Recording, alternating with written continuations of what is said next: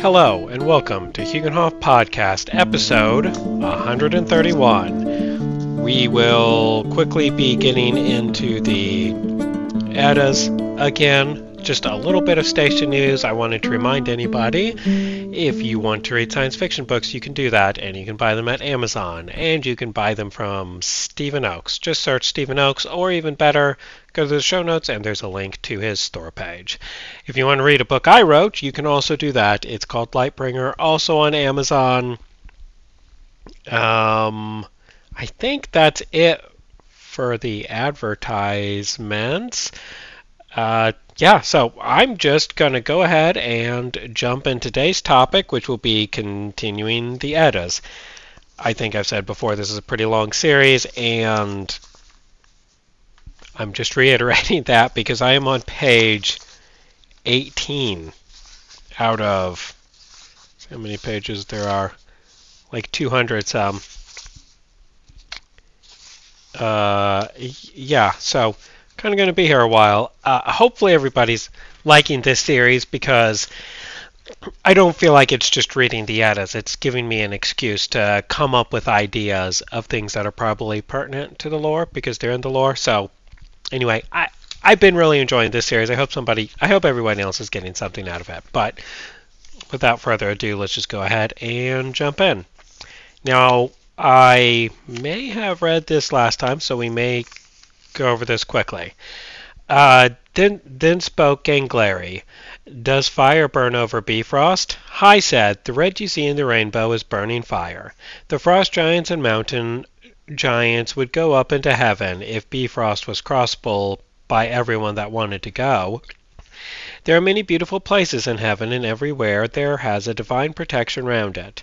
There stands there stands there one beautiful hall under the ash by the well, and out of this hall comes three maidens whose names are Weird Verdandi Skuld.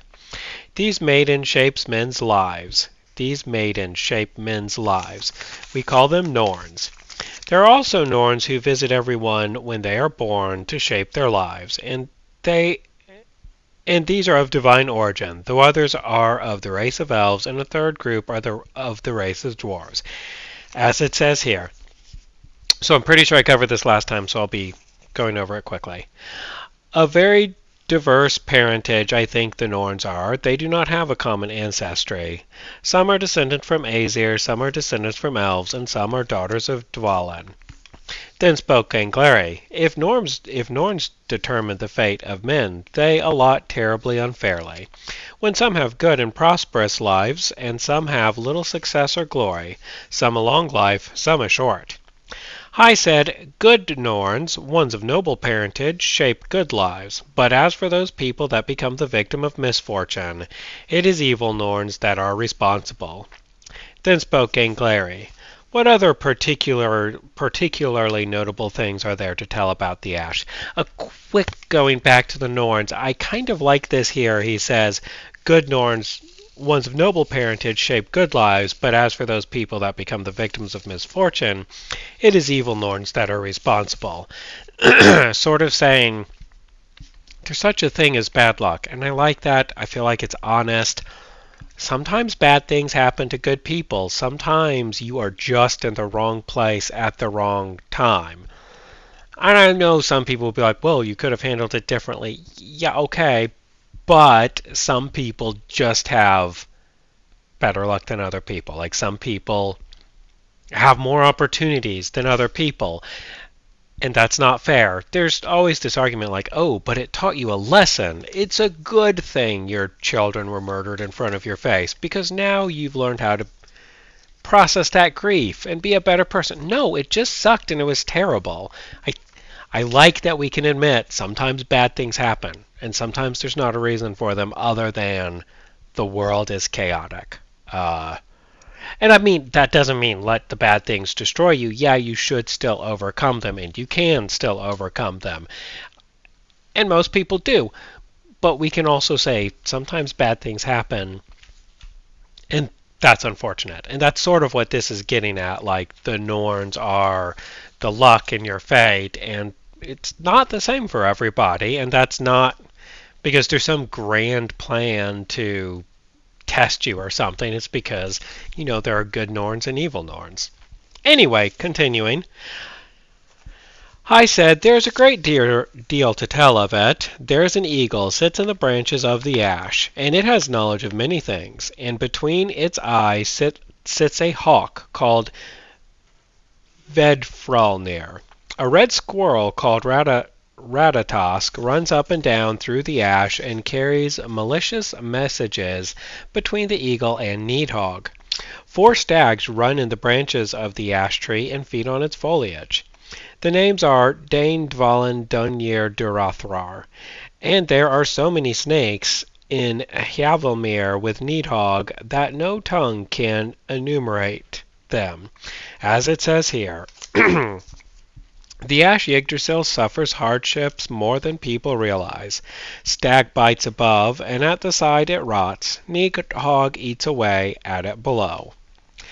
Also, it is said more snakes lie beneath the ash Yggdrasil than any old fool thinks. Goin and Moin, they are Grafvitnir sons. Grabok and Gravok, Ofnir and Svanir, I think will forever mare the tree's twigs. All right, I'm assuming that it's going to get into more detail about the stags and Ratatosk and all of the other things that mentioned. I I will mention quickly in, in case it doesn't. Ratatosk has always been interesting because he like spreads uh, what almost rumors to make the eagle and the serpent mad at each other. Um, maybe the Havamal will get, or the Eddas rather, we'll get more into that later, but I just think that's interesting and just further pointing out that like there's these two opposites at the opposite ends of the tree and the eagle I think is quote unquote good and the serpent is quote unquote evil. I mean that sort of simplifies it a little too much, but I think that's basically right. Uh, and it goes with this thing that there are always opposing opposites in the world. All right, we're going to go on for now. It is also said that the Norns that dwell by Weird's wells take water from the well each day, and with it the mud that lies round the well, and pour it up over the ash so that its branches may not rot or decay. And this water is holy, is so holy that all things that come into the well go as white as the member called as the membrane called the skin that lies round the inside of an eggshell, as it says here. I know an I know an ash. Its name is Yggdrasil, high tree, holy, drenched with white mud. From it comes the dews that fall in the valley. It stands forever green above Weird's well. So this is also kind of cool. You've got this idea that Yggdrasil, the world tree, the thing that's keeping up all of, of existence, because it's it's not just Midgard, it's also Asgard and Vanaheim and all the other worlds, is constantly rotting and constantly dying. Uh, from from the middle, you have the stags eating it, and they're not malicious in any way. They're also just you know surviving and sort of signs of nature, but just from them existing, they are eating it, which is not necessarily good for it. And then more obviously, neat, the Nidhogg serpent is chewing at its roots and trying to destroy it. And then just in general, it is rotting and getting old. So you've kind of got this idea that everything that is born must also die. So the and the world tree is no exception. So the universe was created, but also as soon as it was created, it starts dying. You know, like everybody. That's the macrocosm of what's happening to us. As soon as we are born, we start dying. And uh, there's things that we're doing to keep it alive, like the Norns are making sure that they like water it with this holy water to keep it alive for a long time. But inevitably it will die, and there's nothing you can do to stop that. The dew that falls from it on onto the earth. This is what people call honeydew, and from it bees feed. Um, so that's sort of interesting just because bees make honey, and honey is turned into mead, which has always been associated with Bragi, obviously, but also Odin. So you've got and and also you've got this idea that you will drink meat, of course, but give a portion of it back to the gods. So it is a way that you share with the gods, and it is a very popular way to commune with the gods. So you sort of have this idea that mead is ultimately created from the world tree. So it's somehow a very primal drink.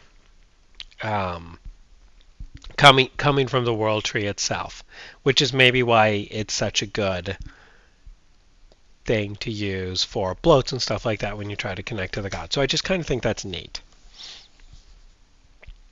Uh, two birds, two birds feed in Weird's well.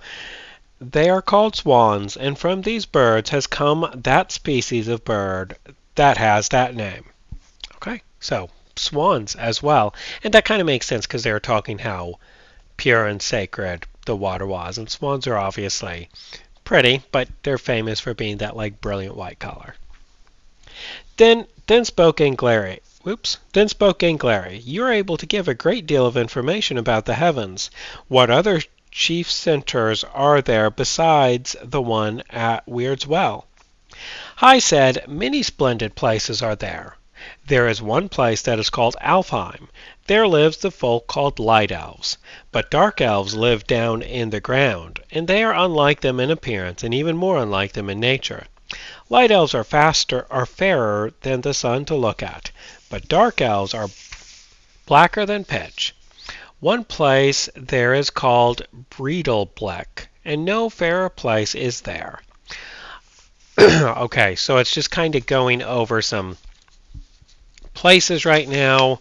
I just mentioned again, Alfheim is where the light elves live because that's just an important thing to know. Uh, let's see. Also, also there is the one called Glitnir, and its walls and columns and pillars are of red gold, and its roof of silver. There also is a place called Himinbjorg. It stands at the edge of heaven at a great place called Valaskjalf. This palace is Odin's. Oh, okay, that's good to know. There's a place called Hill Himinbjorg. Okay. Oh, wait, no. And then there is, sorry, there also is a place called Valaskjalf. This place is Odin's. And I think Odin is most famous for Valhalla, but it makes sense that a god could have more than one hall. And maybe it's worth noting that a god can have more than one hall. Just it's good to know that. And it sort of goes along with the idea that a god can have one more than one nature. Odin is a god of many things because I think the gods are unique individuals. It's not just, oh, this god is a personification of rain or wind or war or whatever. It's this is a god and they are a certain way and they make certain decisions. One of the things they happen to be close to is, you know, those things I just said. Kind of like you as an individual, you're not the person of knowledge, even if you're smart, because knowledge doesn't entirely define you. It's just a part of you, and you might also like video games or programming or something like that. So uh, I'm just trying to say that gods are not one dimensional. And here's a case where they have more than one hall, again, because they're not one dimensional. But let's go on. This place is Odin's. The gods built it and roofed it with pure silver, and it is there in that in this hall that Hlidskjalf is, the throne of that name. And when All Father sits on that throne, he can see over all the world. At the southernmost end of heaven is the hall which is fairest of all and brighter than the sun, called Gimli. It shall stand when both heaven and earth have passed away, and in that place shall live good and righteous people forever and ever. Thus it says in Voluspa, I know a oops, I know a hall standing fairer than the sun, better than gold at Gim, Gimli. There shall virtuous men dwell, and for all ages enjoy delight. Okay, so a little break here. I know blah blah blah. I know a hall standing fairer than the sun, better than gold at Gimli. There shall virtuous men dwell, and for all ages enjoy delight. Does that mean one of the Norse afterlives is uh, an eternal one where good people just like enjoy delight forever, for all ages? Does that mean like forever? I'm going to have to say no because we know that there is a cycle with Ragnarok. The entire world tree will eventually be destroyed. And this is in the world tree. So this will be destroyed. The way that I would interpret that is there shall it says there shall virtuous men dwell and for all ages enjoy delight. For all ages of the world tree. You know, there's many ages in the world tree. Famously, there's what is it? Uh, there's like the nice ages, but then you have like the axe age and the wolf age near the end of the world where everything's kind of being destroyed and falling apart. Uh, and, and Ragnarok actually ends up starting there. So those are ages. So for all of the ages that are included in the world tree,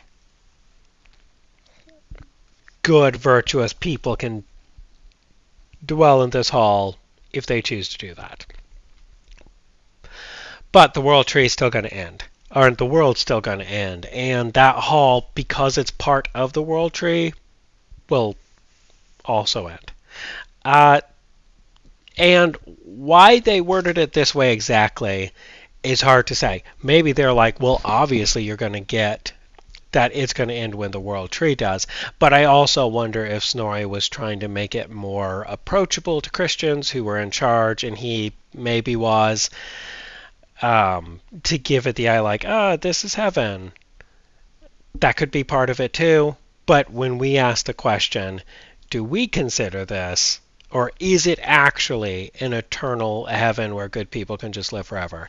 I think we have to say no because it is part of and in the world tree, and we know the world tree is destroyed in Ragnarok, so necessarily it has to end, and those people would have to move on to whatever else. Which I think goes well with the Norse cosmology or mythology, whatever you want to call it. goes along well with the Norse idea of how the universe li- exists that everything's in cycles. There is nothing that is outside the cycle of life. And arguably, there shouldn't be. We all live, we all die, we all go on and change and grow and all of that stuff. Nothing exists outside of time, and I don't think it makes sense for this one particular hall to exist out of time. And for that reason, I I think it's supposed to be obvious that it doesn't. But also, if you're like uh, you're you're a witch and we're going to burn you at the stake, you could always be like, no, no, this is heaven, it's in there, you know. Uh, so there's probably some amount of influence from influence on Snorri to give like a classic heaven um, parallel in here, but I don't think it's actually eternal. Just FYI, that's what I think. But hey, maybe you think something different, and that's totally fine too. All right, let's continue. And we'll be wrapping up soon, but I want to at least get through this part. Then spoke Gangleri, What will protect this place when Surt's fire burns heaven and earth?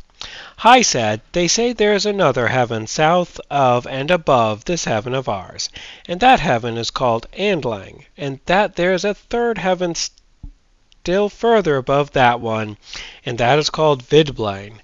And it is in that heaven that we believe this place to be, but we believe it is only light elves that inhabit these places for the time being.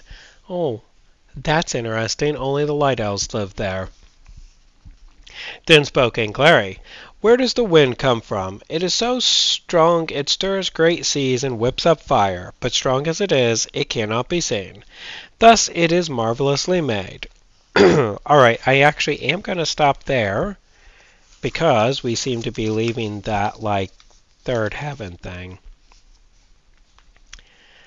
Uh, okay, so I've not changed my mind at all. I think it's interesting that only the light elves live in this heaven they were talking about. Maybe with the idea that after Ragnarok, like the good people will move to that heaven. Again, more parallels to like the Christian heaven that Snorri would also be very familiar and maybe trying to support and say is here because that was like the religion of the time. Uh, so you could have the idea that this is super heaven where you eventually the good people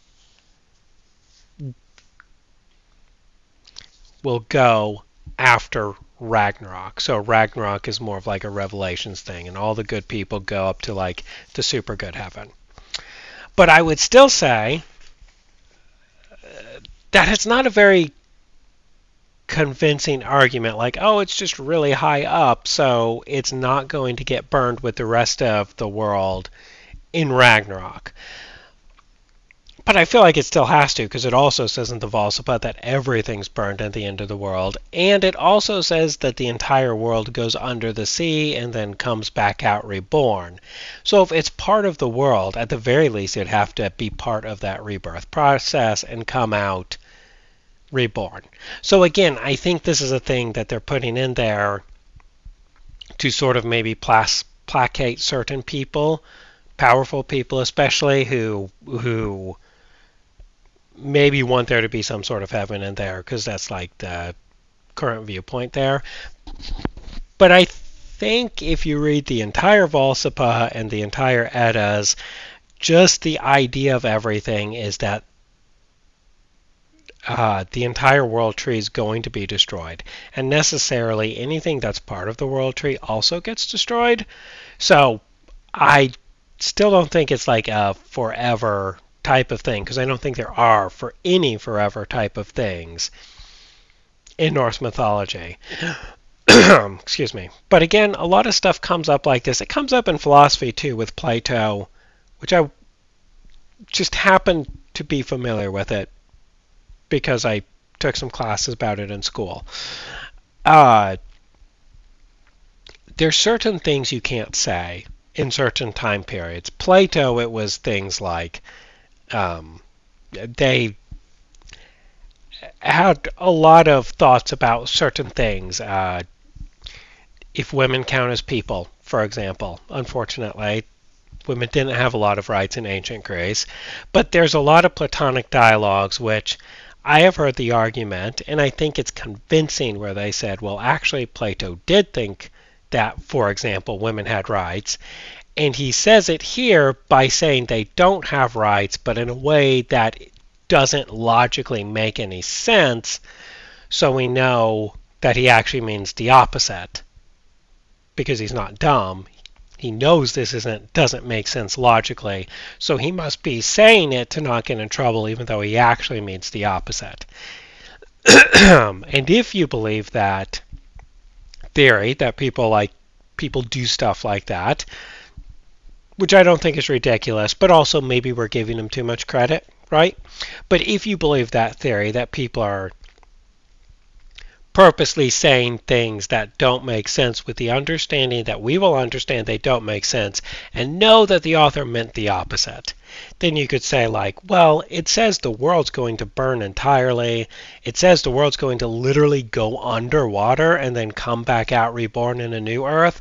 But this heaven, which rests on top of the earth, is high enough that it's just not affected at all that that doesn't really make sense in the grand scheme of things. So we would be expected to know that even that heaven would be part of the rebirth process because that is just how these things work. Everything is destroyed and everything is reborn. So you could take it that way, which is kind of kind of what I do. Or you know, you could be like, "No, it's fine. It's not weird. It floats." And think that that is not part of the rebirth process, that it's somehow outside the rebirth process. And then you could think, like, oh, well, after Ragnarok, we will go, uh, the good, virtuous people will live in that heaven with the light elves. I mean, you could think that. And then What happens in the next cycle? I don't know. That would be someone who believed that theory's job to answer. Uh, because I think one of the things that I like about the Ragnarok story, uh, the Ragnarok myth, is that it's cyclical by nature, so there's no reason to think this is the first time we've been through this cycle, or like existence itself has been through this cycle. Like, there's probably lots of world trees that are constantly being reborn. And since the old one is destroyed, you know, you won't know anything about it. Uh, and yeah, the whole like super heaven takes away from the cyclical nature, which is why I don't really personally buy it. But again, if if if you do, that's fine. Uh, the thing with any mythology is there's not proof. You can't prove it one way or the other. But I think it makes sense, more sense that it's cyclical, and they're just saying this so they don't get in trouble with the religion that was more dominant at the time. But you know, I could definitely be wrong. Anyway, I'm going to wrap it up there for now, and we'll pick up there next time. So, thank you everyone for listening. Hopefully, you got something out of it. I do suggest reading the Eddas and the Havamal and the Volsapet, all of them, because there's a lot of interesting stuff in there. And I'm just bringing up these points with the hope someone will do their own thinking about it in their own time. I don't think I have all the answers, and the answers I think I have are very possibly wrong. So I hope this motivates everybody to think about some of the things that I brought up and come to your own conclusions. And with that, I want to thank everyone for listening. I do want to remind you you can check out my website at huginhof.org. That's H-U-G-I-N-H-O-F dot org. And there you can subscribe to the RSS because I release monthly and it's hard to remember to download it monthly. And also, there's a lot of times it's not out on the first of the month. It just comes out at the beginning of the month ish. So subscribe to the RSS if you want to never miss it. And I think that's it. So thank you everyone for listening. Have a great week. Frahel.